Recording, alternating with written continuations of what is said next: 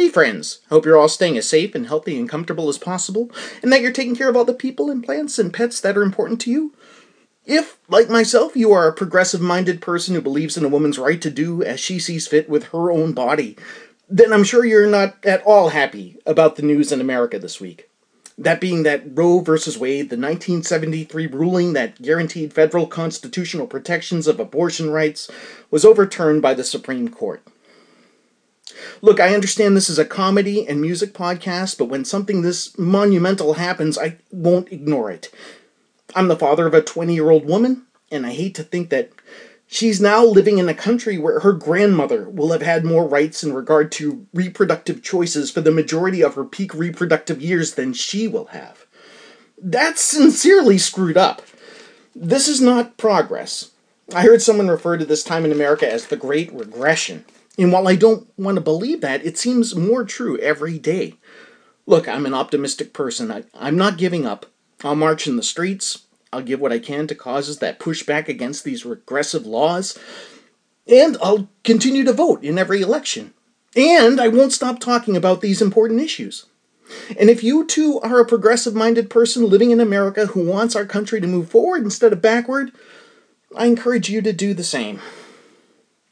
Folks, this is the People Are the Enemy podcast. I'm the host of the show. My name is Andy Mascola. In addition to being the host of this podcast, I'm also a senior writer for the music blog Surviving the Golden Age, and I'm the author of nine self published novels. There are no ads on People Are the Enemy, and there's no Patreon set up for it. The only thing I've ever asked of listeners is if you love this show, and if you'd like to help support it and myself monetarily and get yourself or the reader in your life some quality literature, uh, please consider buying all or all of my books. I'm sorry, any or all of my books, rather. All nine of my stories can be purchased in both paperback and ebook formats worldwide via Amazon. And if you don't use Amazon, but you like ebooks, you can find all of my titles in ebook format at Google Play. Just type my last name, which is spelled M A S C O L A. That's how you'll find my books on Google Play. If you prefer paperbacks but you don't use Amazon, you can find most of my novels in paperback format at barnesandnoble.com. bn.com if you're in a rush. If you've already purchased any or all of my books, thank you, thank you, thank you. I sincerely appreciate your generous patronage. And with all that out of the way, here's the quirky theme song.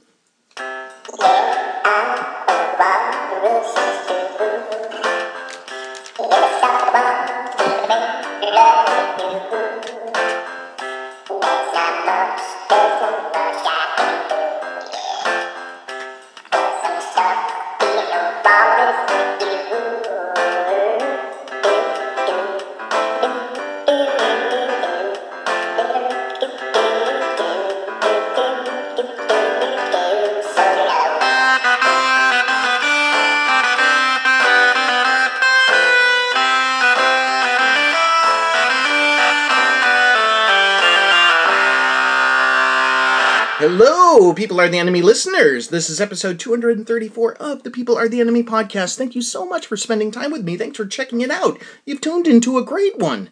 If you're a fellow Gen Xer and you're a fan of Kids in the Hall, there's a good chance you became aware of their brand of surreal sketch comedy around the same time I did in the late 80s. Uh, back in those days, I was just starting high school, and while most people my age knew Saturday Night Live, it took a more cynical, uh, comedically sophisticated, and dare I say liberal minded individual to appreciate what this Canadian comedy troupe made up of Dave Foley, Bruce McCulloch, Kevin McDonald, Mark McKinney, and Scott Thompson were doing.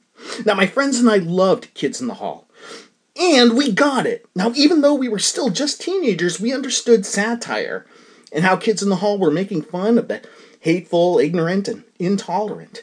And to refer to Kids in the Hall as comedy punks is not hyperbole. What these heroes did and continue to do is help to push boundaries and redefine funny.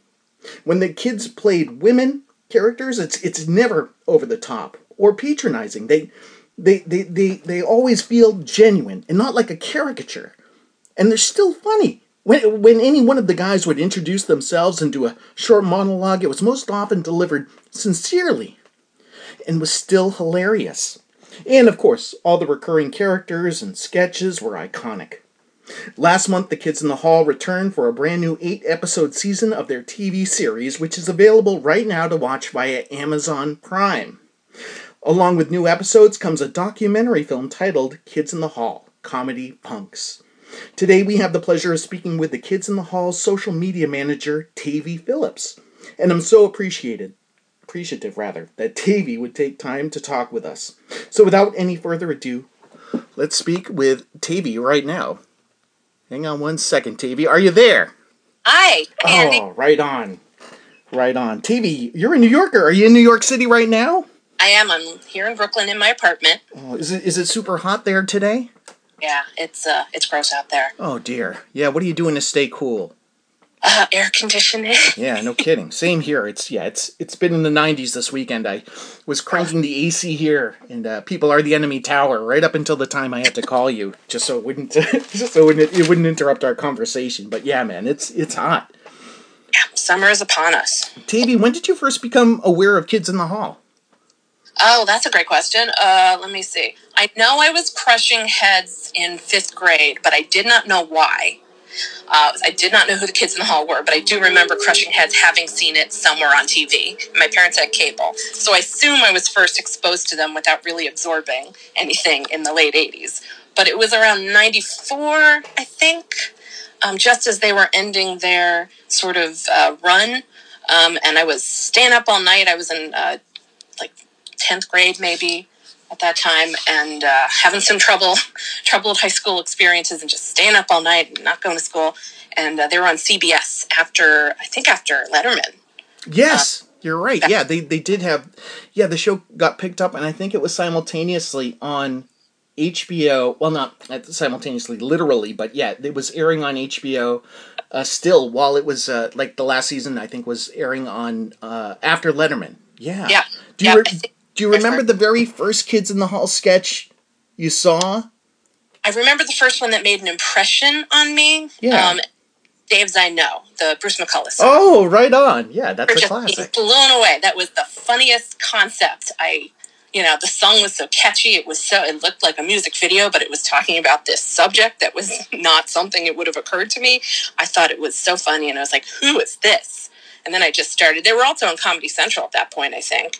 And I was definitely watching a lot of Comedy Central. So between the CBS and I was seeing it on Comedy Central a lot, I just sort of fell right into it and started, you know, those days when uh, you could get like VHS tapes at the hardware store or whatever. Um, and I just started taping them. I just wanted to have access to them at all times. So I, I think I taped the whole run eventually in out of order from like Comedy Central reruns. Right on.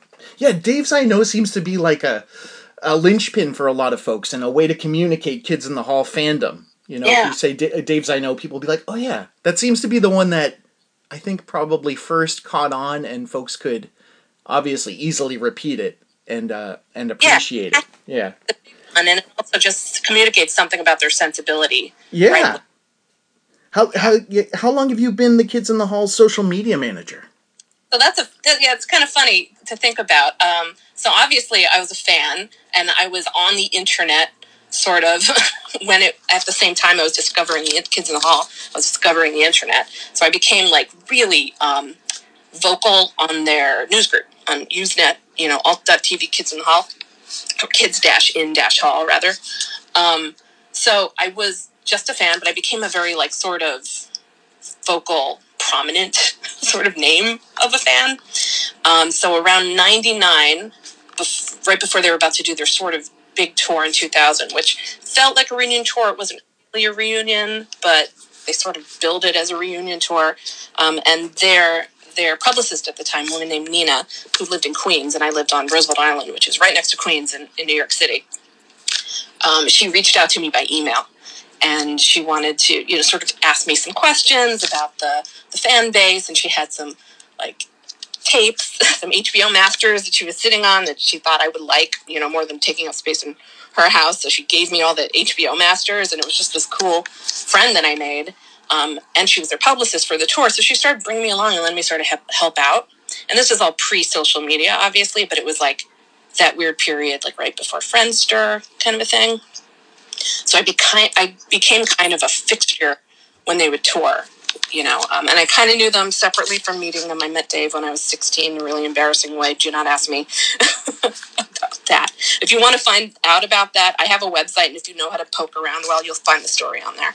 Um, but uh, by the time they toured again in 2000, not their 2002 tour, but I'd say their 2008 tour, social media was really becoming a thing.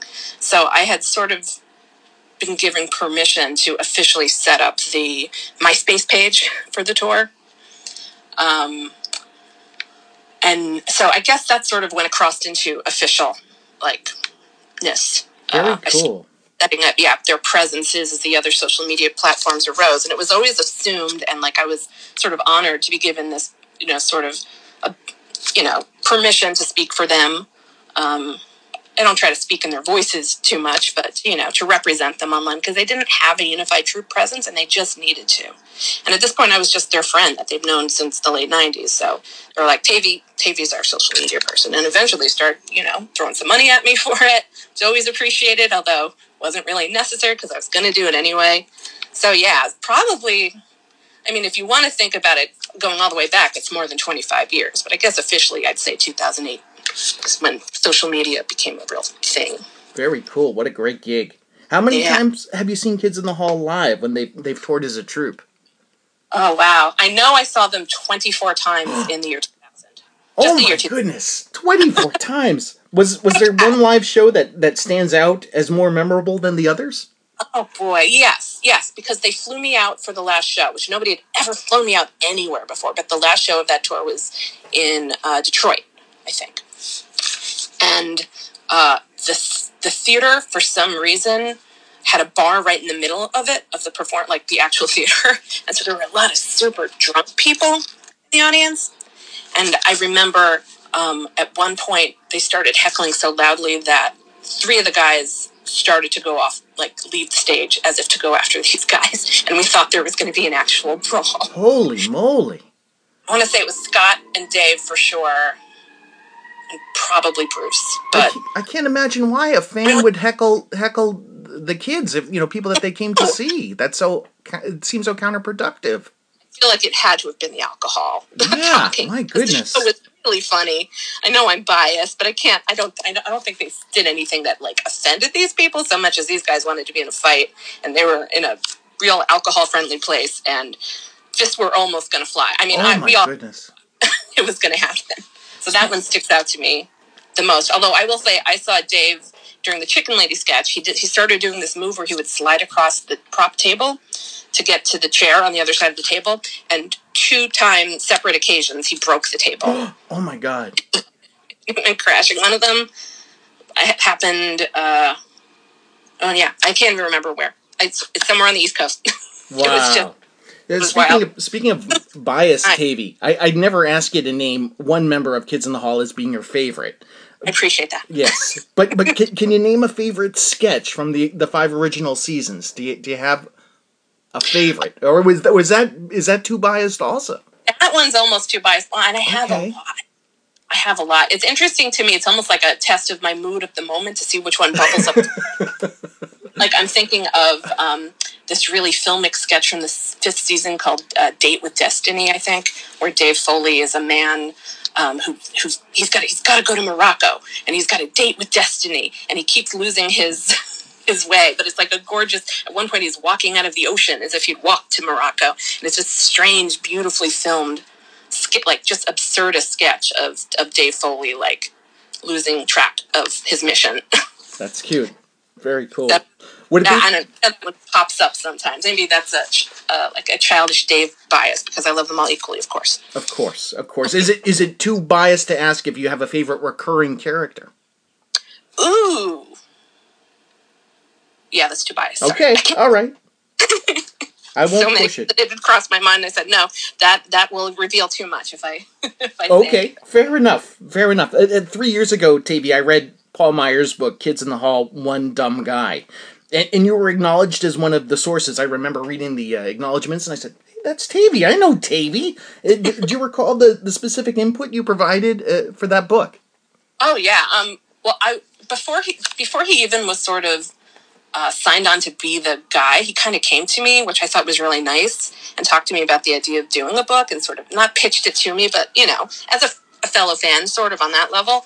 And I, I knew immediately that he had to be the one to do it, and I started talking him up. to the guy who's going, I think it should be Paul Myers. So I'm not taking credit for him having been the official guy, but I like to hope that my uh, approval resonated with somebody. But um, I sent him, I had a lot of like, almost like a huge scrapbook full of um, articles from like the 90s, even the 80s. I think some friends and I at one point had toured the idea of writing a book ourselves. And uh, my friend Adrian and my friend Nessa were both really um, sort of accomplished uh, writers and like academic in an academic sense. And they had started um, just generating all these articles and stuff, like or gathering them rather from uh, like various archives, and had sent me a bunch of copies. So I had this big sort of archive of of articles, and I mailed them all to him. he uh, he eventually like sent me the whole thing back like two years later. It's just still sitting sitting in the envelope. But I felt like um, I held on to that for so long, and I don't know why, but it finally had found its purpose. Like that's why I was cutting out these magazine articles and pictures and things. They, there was some reason behind my vanish, you know, collecting uh, impulse. It was really cool to be able to to help with that. And then just sort of random questions. He would email me sometimes, and I'd help him look stuff up, especially if it had to do with like the fandom, you know, piece and the Usenet stuff. And I would sort of help research. And at one point, I actually transcribed uh, an interview that he did with Bruce at uh, like some kind of lit fest in San Francisco because I type really fast and he was looking for help. so right I said, I'll, I'll transfer. So just sort of any way I could help. I'm just so thrilled to be able to contribute. Um, I was really proud to. Yeah, you should be. That that and you know obviously Paul Myers should be proud of that book. That's it's, uh, it's a great book. It's an amazing book. He is such a mensch. He is such a fan and the first time I met him in person, we got to sort of fan out with each other. And I think that's something that other people like about me too, even when I'm in the more like official capacity and I'm meeting people that they work with and stuff. Sometimes they get me in a corner and we just sort of fan out, and I'm sort of this safe person to get really nerdy with. That's so. awesome. That's so cool. Were, were you featured at all in the, the new Kids in the Hall documentary, Comedy Punks? I was. I was really, really scared to, but uh, Mark's brother Nick called me right before the pandemic, actually, and said he was talking about, he was thinking about putting this together and finding a director and did I want to be involved? And he didn't say what involved meant. So I said, sure. Um, and then during the t- pandemic, they picked it up again, and all of a sudden it was like, had to be done really fast and urgently because they were on a timeline. Um, and they, some, he and the director, Reg Harkema, got me on Zoom and talked to me for a bit. And I kept going, I don't need to be on camera, do I?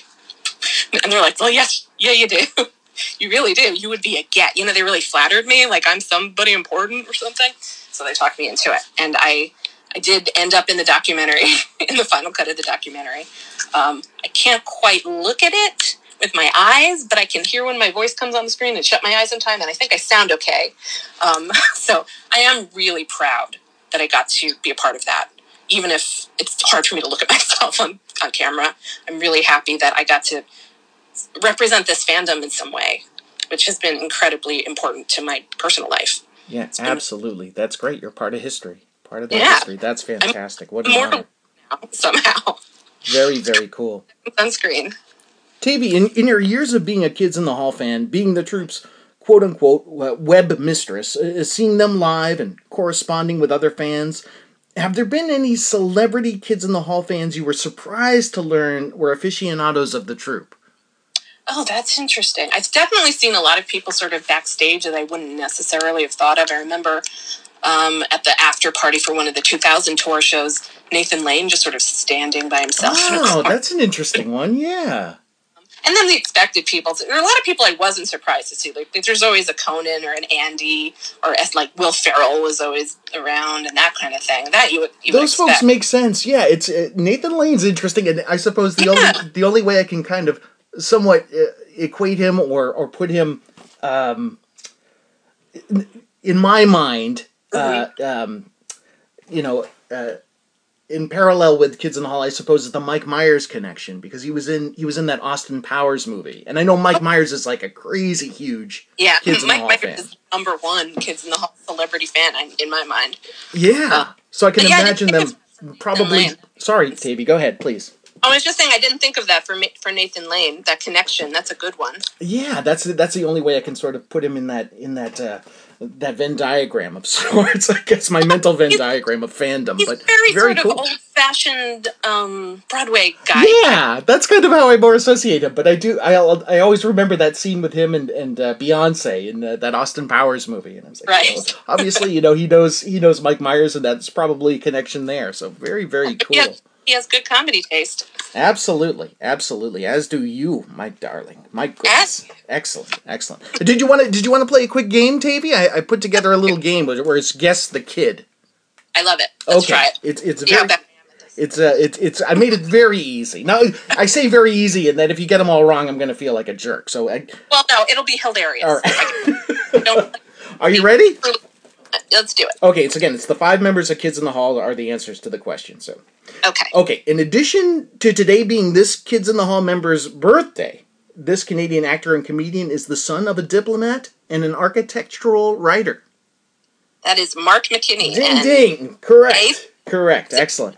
birthday. Okay. Happy birthday, Mark McKinney. Right. Right. Uh, this Kids in the Hall member was in a queercore punk band called Mouth Congress with Kids in the Hall writer and towel wearer Paul Bellini. That's Scott Thompson. Ding ding. All right. She's two for two. All right, here we go. In the 2002 Disney animated film Lilo and Stitch, this Kids in the Hall member provided the voice of Agent Wendy Pleakley. Kevin McDonald. There we are. Three for three.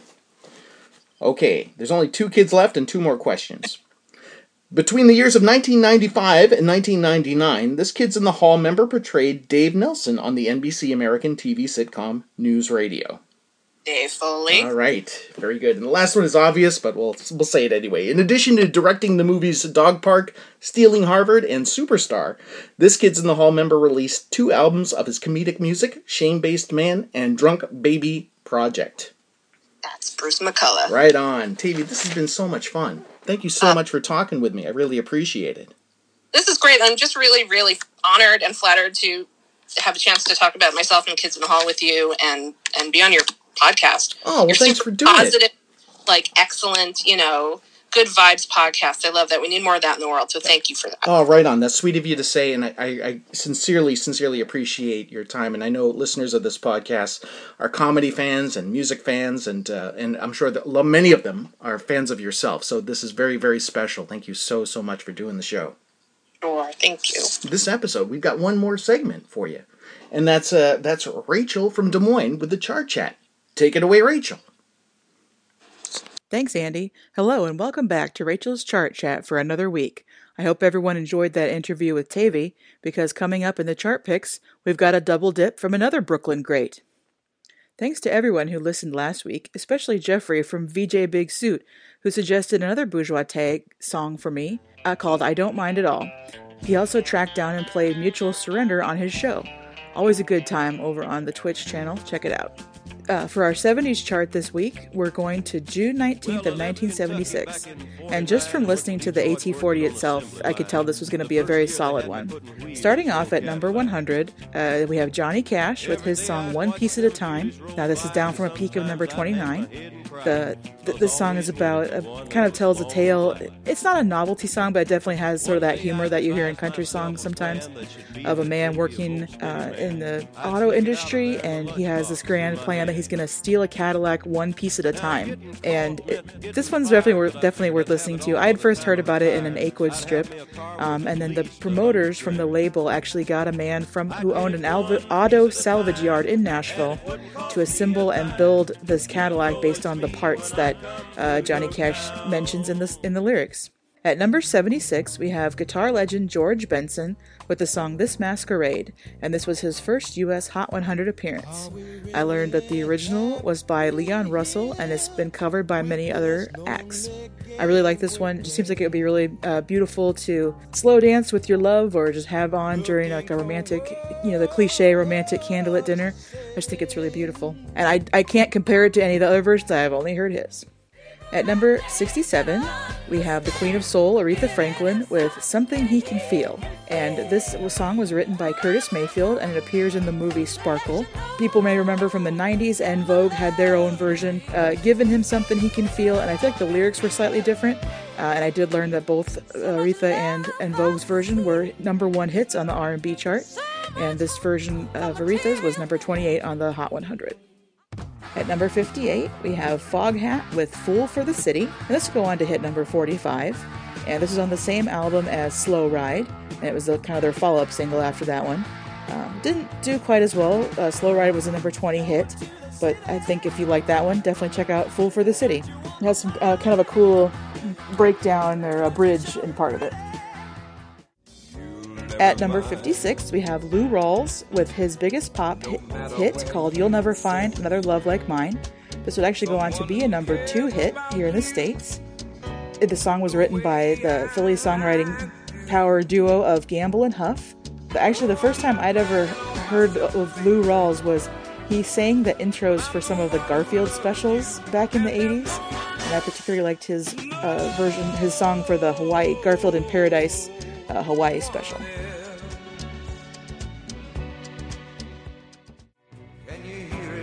At number 55 uh, is Neil Diamond with his song If You Know What I Mean.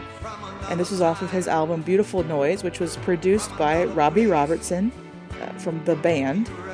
And the song was written by Neil. I believe he mostly sang songs that he wrote. This one, I did not come to know about this until a few years ago, but I really like it. It's very emotional, has a lot of power uh, in the music and in his vocal performance. At number 43 is Natalie Cole with her song Sophisticated Lady, in parentheses, she's a different lady. And I really like the funky style on this one and her delivery in the vocals again. And it kind of sounds a little bit like maybe the Eagles ripped her off with Life in the Fast Lane. Uh, have a listen to the verses and see what you think about that one. This one made it to number 25 for Natalie. At number 18 is Moonlight Feels Right by the group Starbuck and this one is very memorable for having a marimba solo in the middle of it. So, as a mallet player myself, I had to highlight this one. The lyrics are a little bit pervy, uh, maybe, if you have a dirty thought like I do sometimes. And I first heard of this one on 70 Saturday Night back on, on Star 102.5 uh, here in Des Moines. There's a great video of the band performing this song on Midnight Special, so you can watch the mallet player playing that marimba solo, and it's really impressive and this will go on to be a number three hit. And our last song from the 70s this week are the Manhattans with their song Kiss and Say Goodbye. And I learned that this was written by the bass singer in the band, and he also does the spoken word intro to the song. And this would go on to be a number one hit for the Manhattans.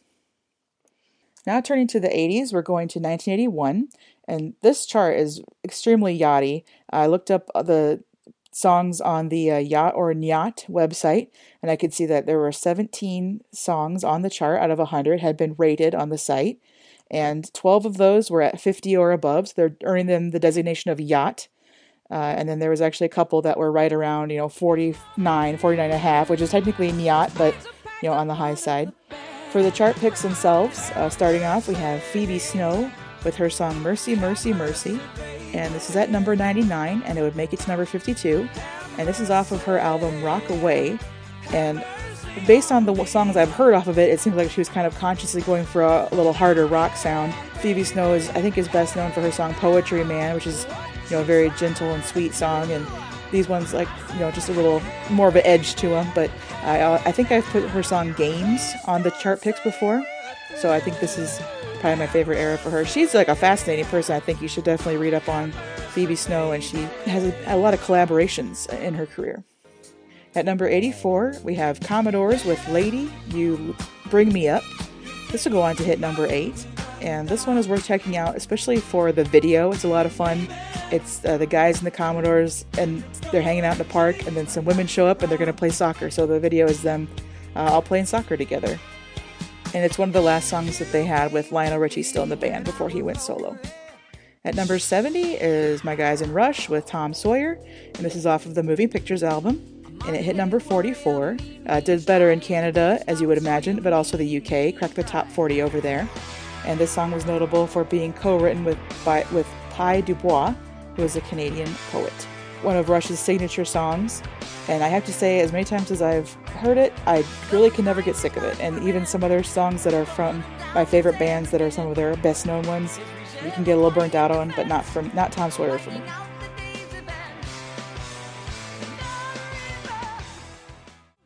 At number 56 is uh, Jim Steinman with the song Rock and Roll Dreams Come Through. And I had to mention this one uh, for the Best Show connection with the Rock and Roll Dreams will come come through. Uh, the Jim Steinman version, it sounds nothing like that uh, Bryce version on the be- or the gas station dogs from the Best Show. But this was a number 32 hit. But Jim, I learned, did not actually sing on the song. It's his uncredited vocals by Rory Dodd. And then Meatloaf did. You, you, probably know if you know the name Jim Steinman, you know that it's from him uh, writing a lot of songs for Meatloaf. And Meatloaf did have his own version of this song in '94.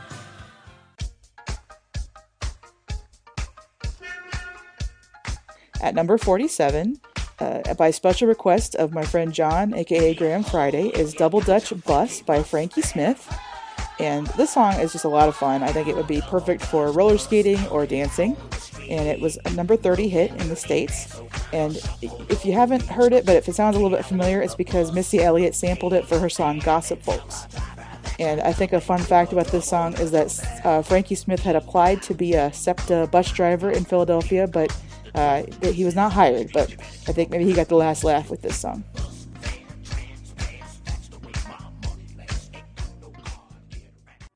At number 44, we have the Pointer Sisters with their song Slow Hand and this song would go on to be a number two hit. To me, I thought it kind of reminded me of Fire, or it's in the mode of Fire.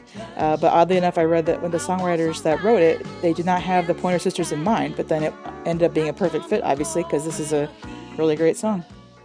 At number 26 is the Moody Blues with their song Gemini Dream, and this would go on to hit number 12. And to me, it sounds a little bit like ZZ Top, just in general, like the 80s ZZ Top, but people have called out that it sounds particularly like Sharp Dressed Man. Or maybe I should say that ZZ Top's Sharp Dressed Man sounds like the Moody Blues Gemini Dream. And of note, uh, Patrick Moraz, uh, one time Yes keyboardist, was in the Moody Blues at the time of recording this song. At number 19, we have Tom Petty and the Heartbreakers with their song The Waiting, and that would be the peak for this song. And I almost felt surprised to see this on the 81 chart because that a lot of their stuff just seems so timeless for me. Like I can't really pin it down to a particular era. And finally, at number eight, we have Neil Diamond with America from The Jazz Singer. And this also was at its peak of number eight. This song is known for having an interpolation of My Country Tis of Thee that Neil sort of recites uh, in, in the middle of the song. I first heard of this on an episode of Reading Rainbow that was about um, Ellis Island and immigration into the United States. And I think it'll be a good one to listen to um, on the 4th of July coming up. Well, that's all for me, uh, folks. Thanks so much, and back to you, Andy. Thank you, Rachel. Excellent, excellent stuff. I'd had no idea Rachel was a mallet player. I assume that means she can play uh, the glockenspiel, uh, the timpani, oh, geez, the xylophone? you know any kind of uh, piano I, I assume you know any any kind of percussive instrument. Very very cool.